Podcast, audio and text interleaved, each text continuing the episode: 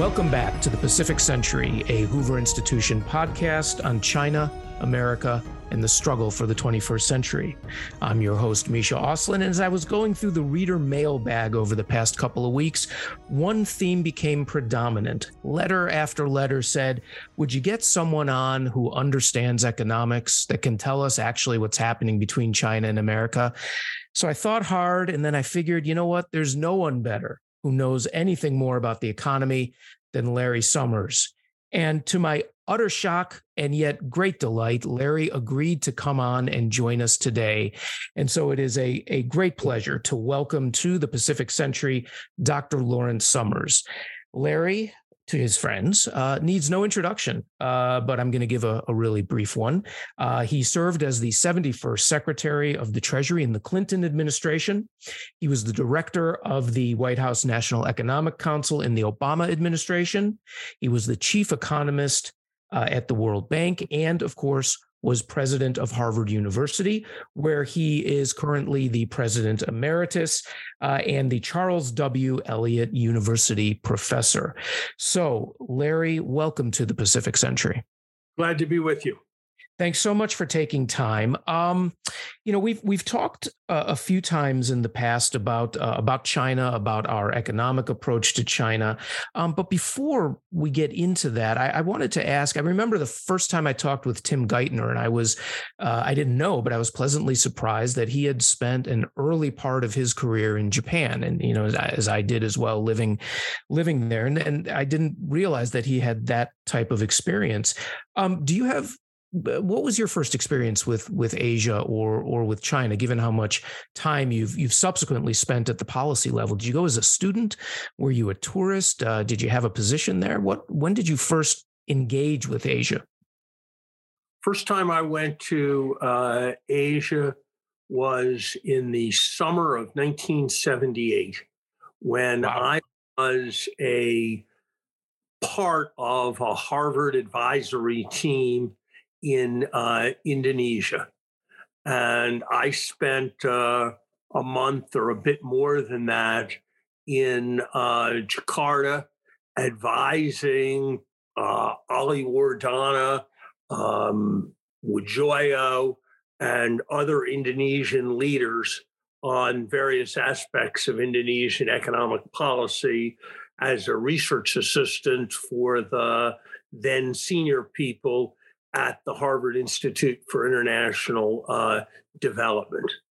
I spent that time in Indonesia uh, in the summer of 1978, and then again in the summer of 1979. And on the 1979 trip, I uh, spent about a week in Hong Kong and also was a tourist uh, in uh, China and a tourist uh, in uh, Bangkok. So I got some exposure to uh, Indonesia, to Asia, uh, in my early 20s uh, and was left with a strong impression that it was going to be the future theater of history and maintained an interest uh, ever since.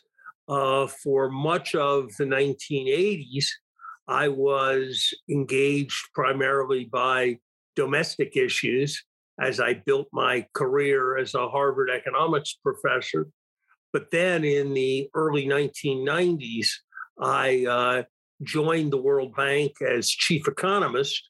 And at that time, uh, one of the major intellectual thrusts of uh, the bank was to respond to a strong desire of the Japanese shareholder for a study, which I commissioned and oversaw, and in some very broad sense, uh, led on uh, the Asian economic miracle and what kinds of lessons it had for uh, development uh, policy. And ever since I was involved in Asia in a variety of uh, ways, uh, beginning with uh, during my service uh, in uh, the Treasury and as a major focus during my time as president of Harvard.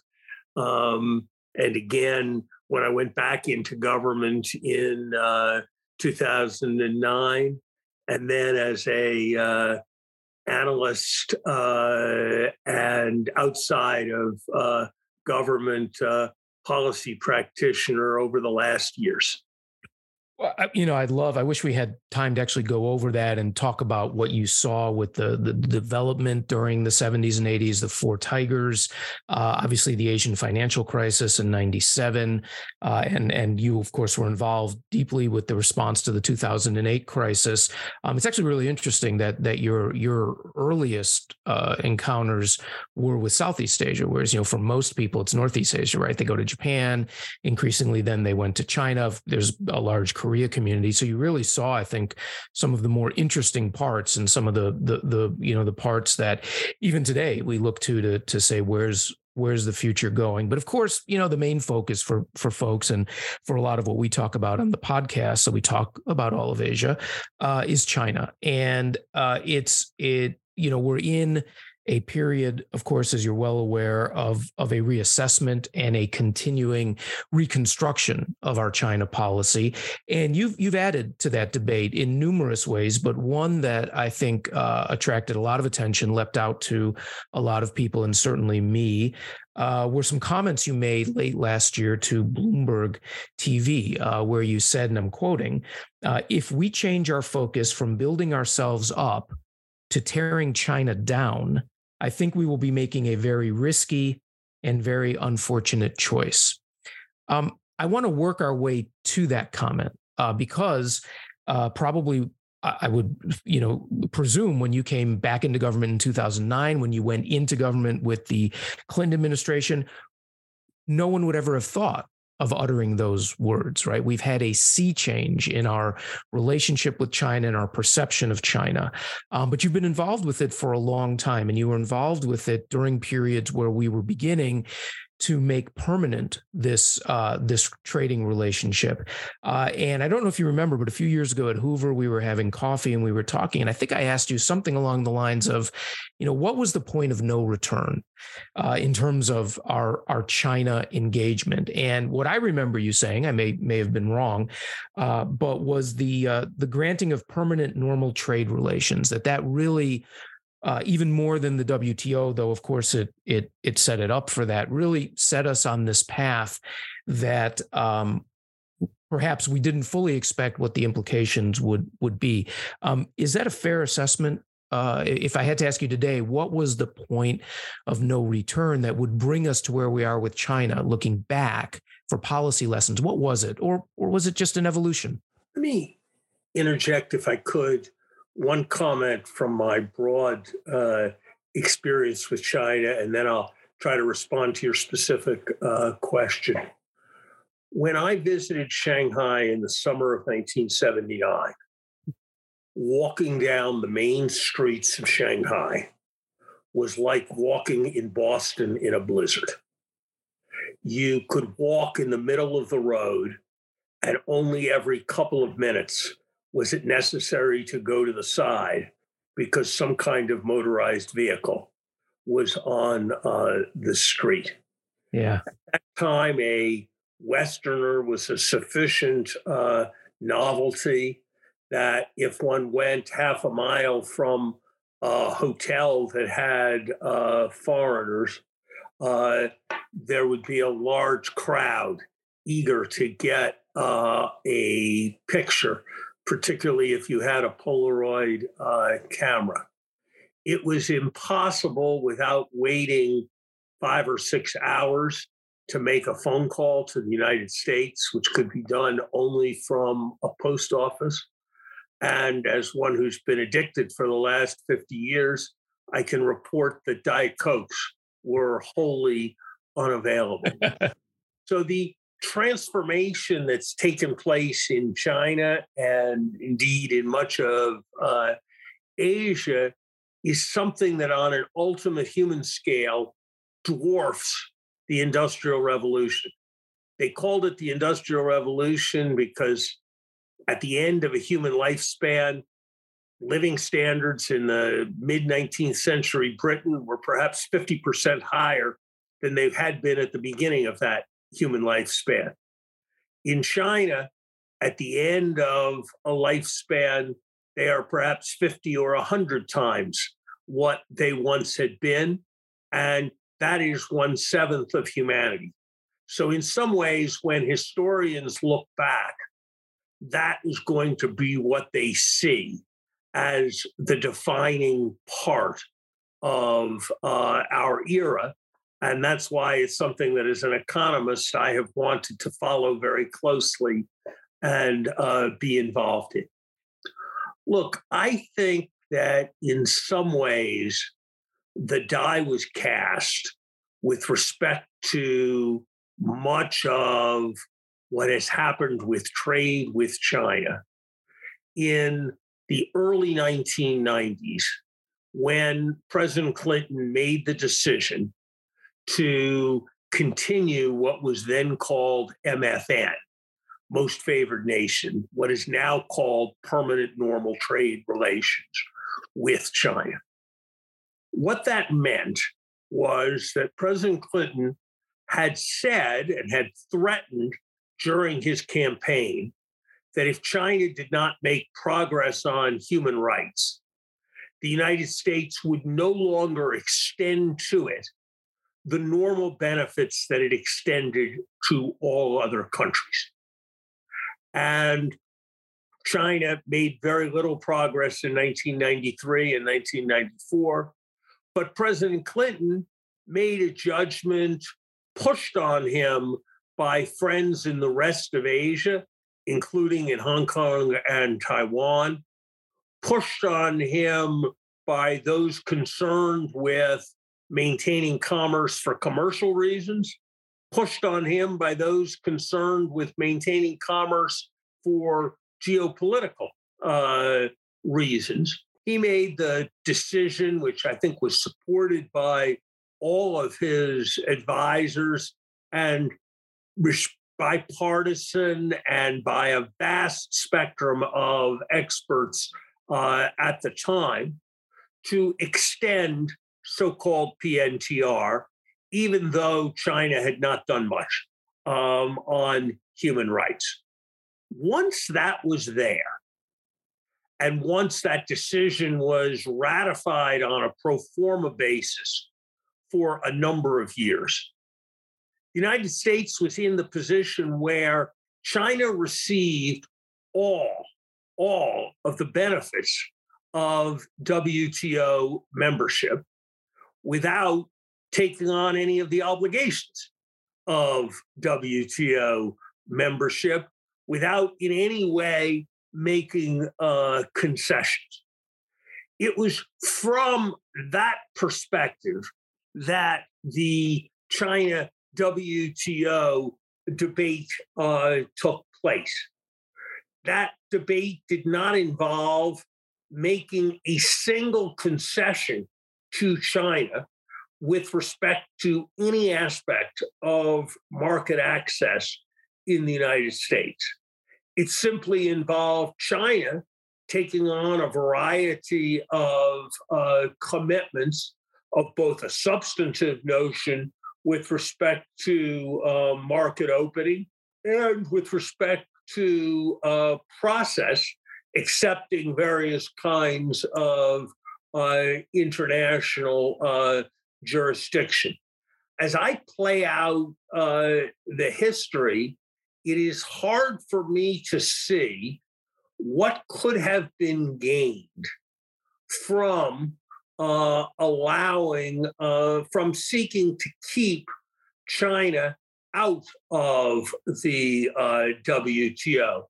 By doing that, we would have sacrificed meaningful gains in market access and process, not just for ourselves, but for all of our allies, all of whom were very eager to see China join uh, the WTO and prepared to permit China to join uh, the WTO. So I believe that President Clinton and the majority of the members of the House and Senate who supported that decision made very much uh, the right choice. And it's difficult for me to see a counterfactual in which things would have been better. I am proud to have played a small role uh, in pushing that process along by uh, serving as an envoy from the president uh, to uh, then Chinese Premier uh, Zhu Rongji in the fall of 1999 when those negotiations had fallen off uh, track um, and to help set the stage for Charlene Barshefsky to do a masterful job of concluding the ultimate uh, ag- uh, ultimate agreement. So I think that there was not really a credible alternative path once China had been granted um, and was clearly being granted on a regular basis all of uh, the privileges associated with uh, WTO uh, membership. So, in retrospect, uh, I mean, it's interesting. You you you say that you don't think there was a credible alternative, um, and there's probably, I think, you know, the counter arguments from some would be, well, if we hadn't given them PNTR and hadn't put them in the WTO, they wouldn't have grown to the degree that they did, and therefore made it seem that there was no alternative. I'm wondering, though, if you, if in a the key point there is no, they grew heavily on the basis of exports, and all of the market access was there already. mm-hmm. So to suggest that their accession into the WTO was somehow the key step behind their growth misses how fantastically they grew during the 1990s before they were in the WTO, misses that all of the opportunities they had after WTO membership, they had before WTO membership, and misses that WTO membership was largely about their particip was largely about our ability to participate uh, in their growth.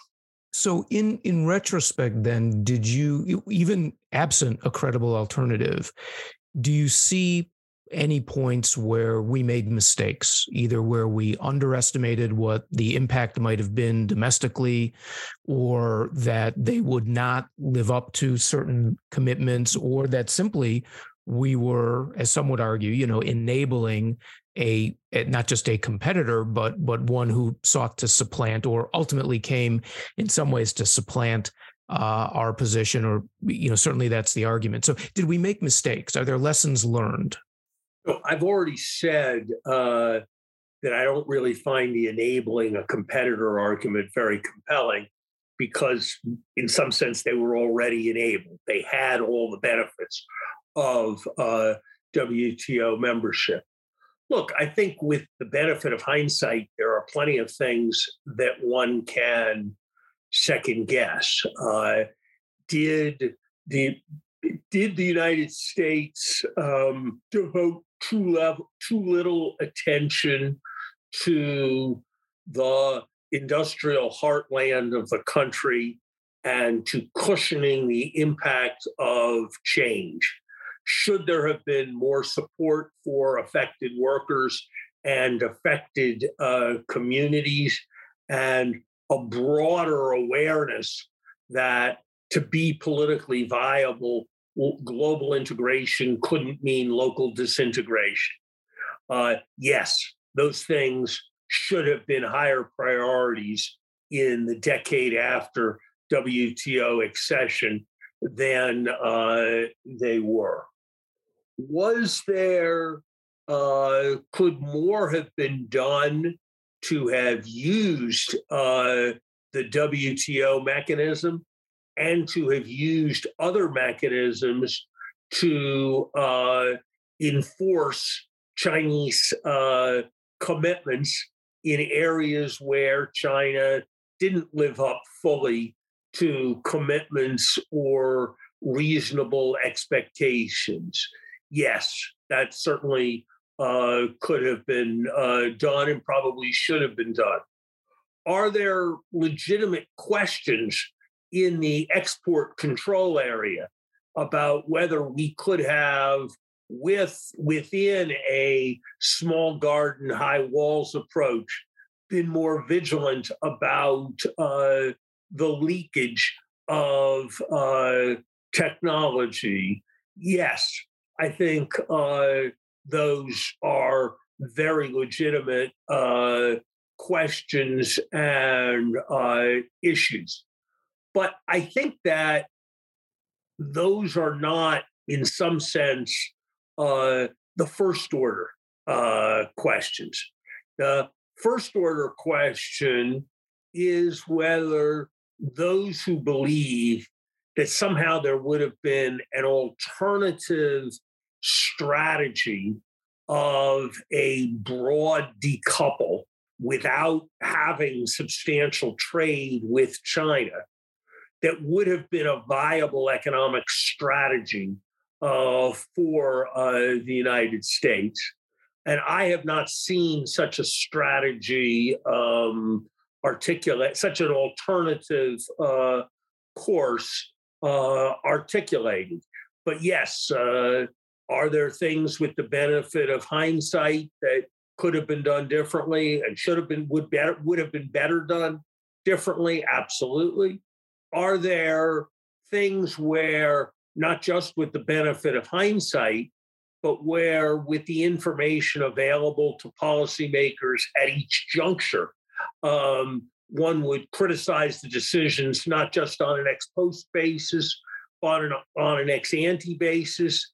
That has to depend very much on a reading of the historical record. I think in general that history will judge that in the absence, uh, in the aftermath of uh, September 11, which after all took place only 18 months after China's accession into the WTO, America's attention lurched towards a concern with uh, terror and with uh, the Middle East that diverted intellectual capital and political energy away from shaping uh, the future of Asia. And I think that was quite a costly error, which we have been too slow to refresh. On the other hand, I think one has to, in judging uh, policy, um, try to put oneself in the shoes of the policymaker. And it seemed inconceivable in early 2002 that we would go 20 years and there would not be a single significant terrorist incident on American soil in the subsequent 20 years. So while that preoccupation looks foolish from the point of view of today, it is it made more sense in the context of its moment. Well, as a historian, first, I, I appreciate that uh, the historical perspective you're bringing, and and I'd I'd love to keep talking about the history, both because I think it's inherently fascinating. I think we're at a moment when we are beginning to um, reassess, uh, and there's always lessons learned. But I think I'd like to switch to to today because um, you, have actually brought us up nicely to uh, where we are, and and and so to go back where we started with your your questions, uh, or not your questions, but your comments to to Bloomberg uh, about what I would what I would take it is your fears that we're moving towards an oppositional stance and an adversarial stance of saying we want to tear China down instead of build ourselves up. Um, can you can you talk a little bit more about what why you're worried about that. Uh, there's a lot of people say we need to contain China. They may not use the word containment, um, but that uh, whether it's civil military fusion, uh, whether it's rampant espionage, whether it's, of course, continued human rights issues, and now we have issues with Hong Kong, you know, this is not the partner that we thought we were going to have uh, starting from the 1970s and, and through the subsequent decades. So it's actually legitimate to try to um, take them down a peg the alternative side of saying, yeah, but you always have to grow our country, you have to grow our economy, make sure we're innovative and competitive, uh, is is an overriding imperative. So how do you how do you do you square the two, or or tell us just a little bit more your thinking about why we shouldn't get tougher?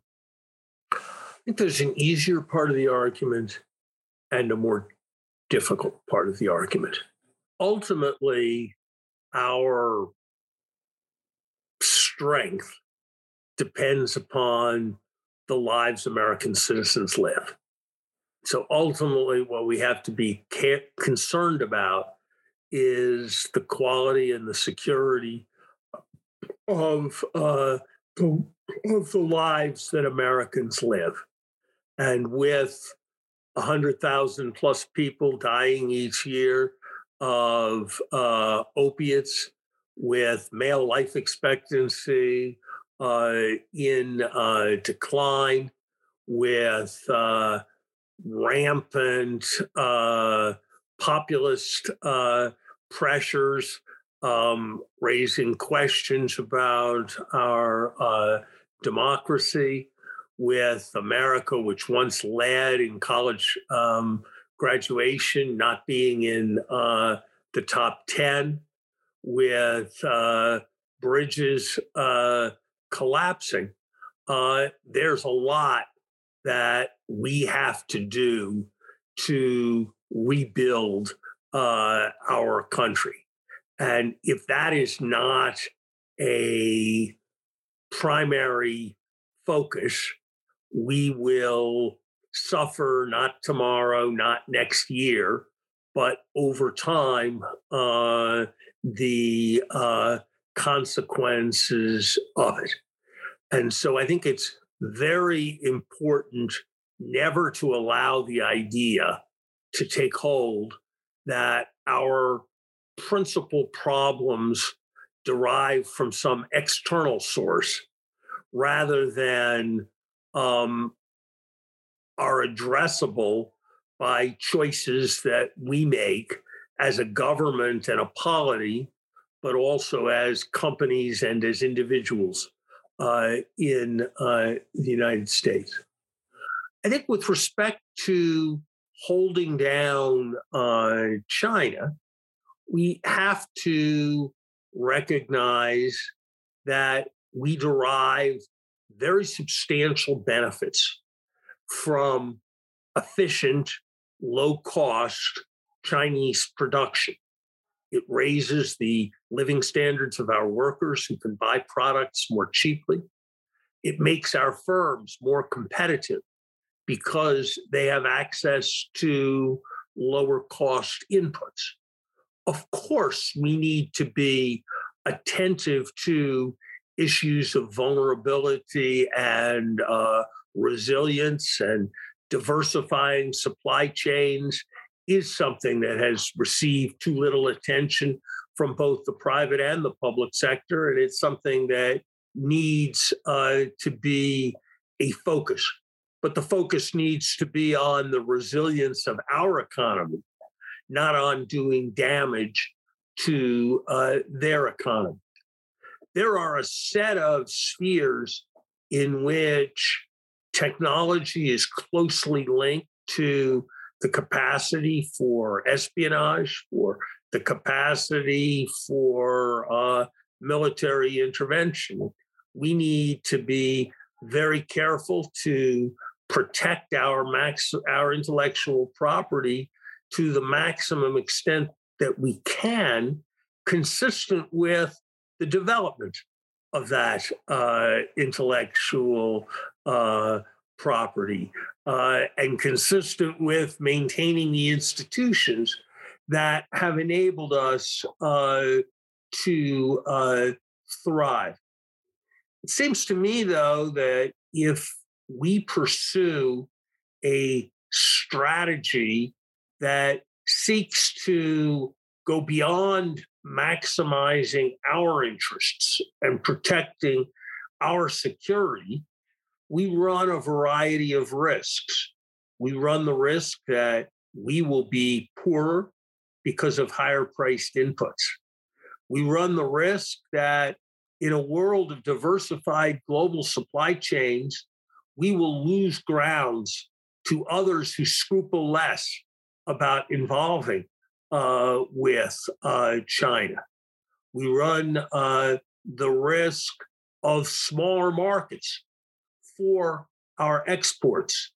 We run the risk of ultimately reducing our leverage as China develops um, approaches to production that reduce or eliminate dependence on us.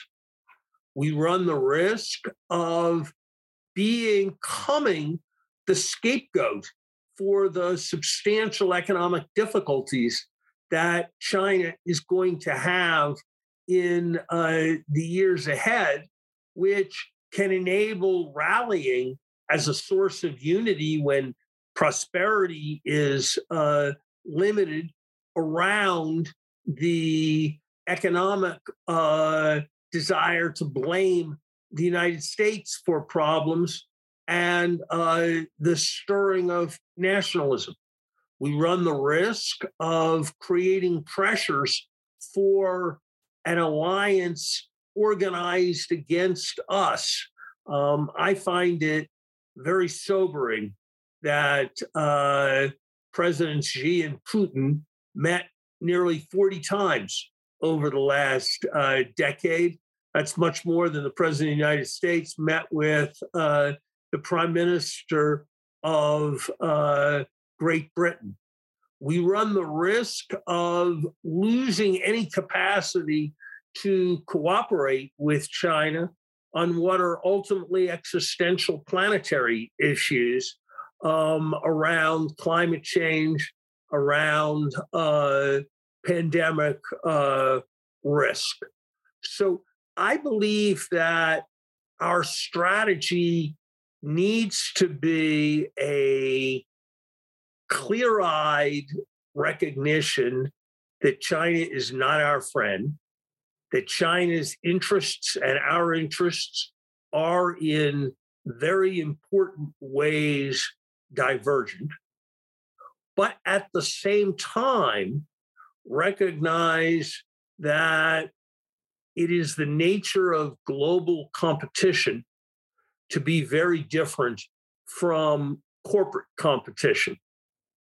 Good for good for Coca-Cola is good for Coca-Cola, and bad for Pepsi-Cola is good for uh, Coca-Cola. But Coca-Cola does not sell to Pepsi-Cola. Coca-Cola does not need to cooperate with Pepsi-Cola on crucial global uh, issues and so forth. And so we need to have a mature recognition that ultimately it is our project to maximize our own uh, in our, our own uh, interests. I like to compare the U.S. China relationship to two people uh, caught in a ship that was sinking in a turbulent sea who find themselves in a lifeboat with two oars in that turbulent sea a long way from the shore. They don't need to like each other. They don't need to trust each other, but they do need to find a modus vivendi in which each pulls their oar and enables the other to pull his oar if they are going to get to the distant shore and survive. And I think that is the right way for us to think about our relationship with China.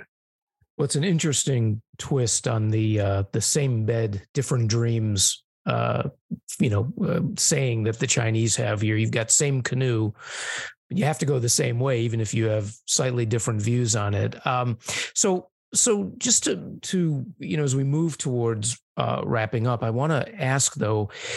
So you, you've you've made policy. I, I, know you still talk to to top policymakers in this strategy that you're talking about. Then, what are some of the concrete things that you would recommend that we need to see? Do we need a better, you know, an old uh, style Cold War COCOM of, you know, for multilateral uh, export control? Do we need to be better at that? What, uh, you know, do, should do we need an industrial policy? Do we need to be subsidizing, you know, with the Chips Act and beyond the Chips Act to subsidize American uh, American producers? What what are some of the specifics that we need? And then how likely is it that we could actually get them? I am uh, I am ultimately um, an optimist. I think that what Winston Churchill never said it, but it's attributed to him that the United States always does the right thing, but only after exhausting the alternatives. And I think that's captures a real truth about our country. I think it says something that Americans should notice at a moment of cons- considerable insecurity. That if you look at the ratio of the value of all American companies to the value of companies from all over the world, that ratio has never been as high anytime in the last uh, 40 years. And that says something about at least one indicator of uh, our uh, pro- our pro- our prospects. So I think some of what we need to do is not succumb to the temptations of truculence, provocation, and protection. And that's not an unimportant part of getting this uh, right. Uh, we do need to modernize our export control uh, regime. There, I think the phrase small garden, high fence is a good one. I do think it's more important than many others seem to to distinguish between what I would call national security sensitive technologies quantum computing with its potential to play havoc with encryption, for example, and other platform technologies, battery or green technologies, where the implications for actual national security in a hard sense are much less uh, serious. And so I believe that we need to make sharper distinctions as we think about our industrial policies between those that are most uh, national security uh, sensitive. I tend to think that the best generals are the generals who hate war the most, but know that it sometimes has to be fought. And I feel the same way about industrial policy advocates. And I worry about many industrial policy advocates who are uncritical in their desire to see government be more involved uh, with uh, industry. I was made very uncomfortable by a former administration official who referred to the importance of resilience with respect to the supply of gloves and the supply chain for gloves. And I thought to myself, a government that wants to do industrial policy about gloves is a government that is surely at risk of uh, stretching too far. In general, I think that industrial policies that are supported on a national security basis are likely to, or on a scientific development basis, are much sounder than industrial policies that are supported on a jobs basis. Whatever was the case over the decade before COVID, we now have a economy that is more labor short than labor abundant. And so the idea that job creation is somehow a imperative for for industrial policy seems to me to be quite misguided.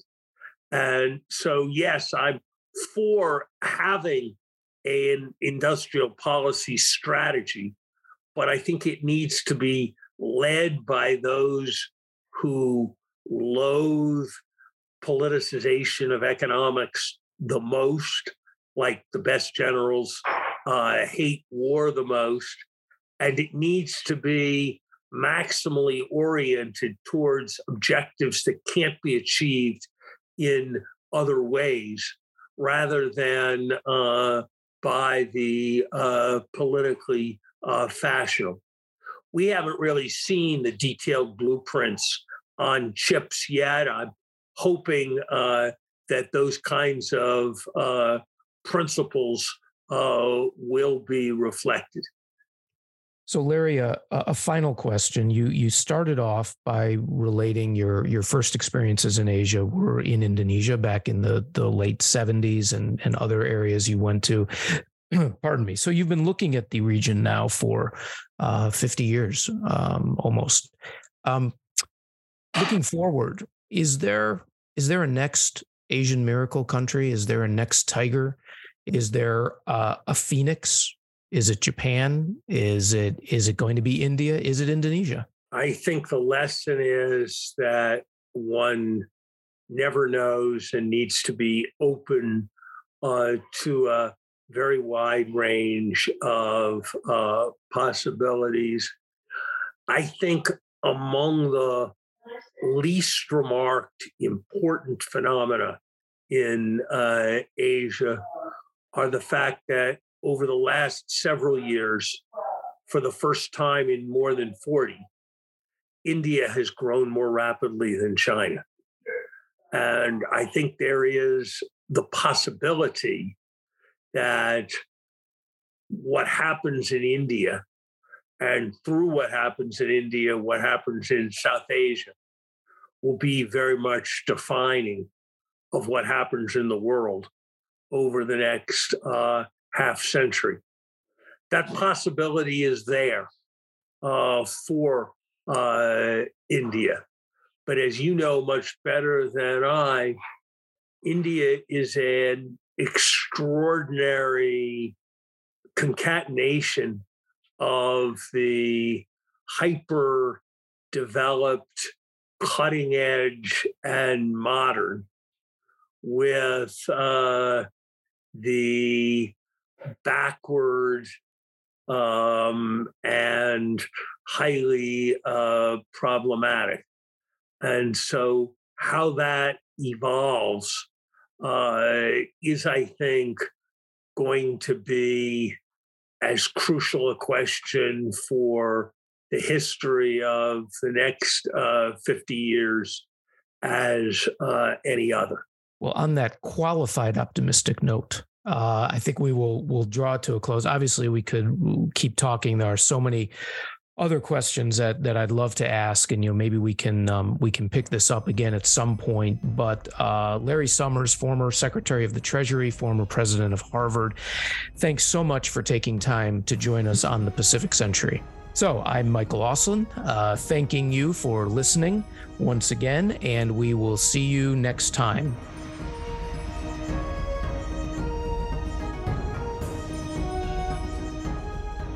This podcast is a production of the Hoover Institution, where we advance ideas that define a free society and improve the human condition. For more information about our work, or to listen to more of our podcast or watch our videos, please visit hoover.org.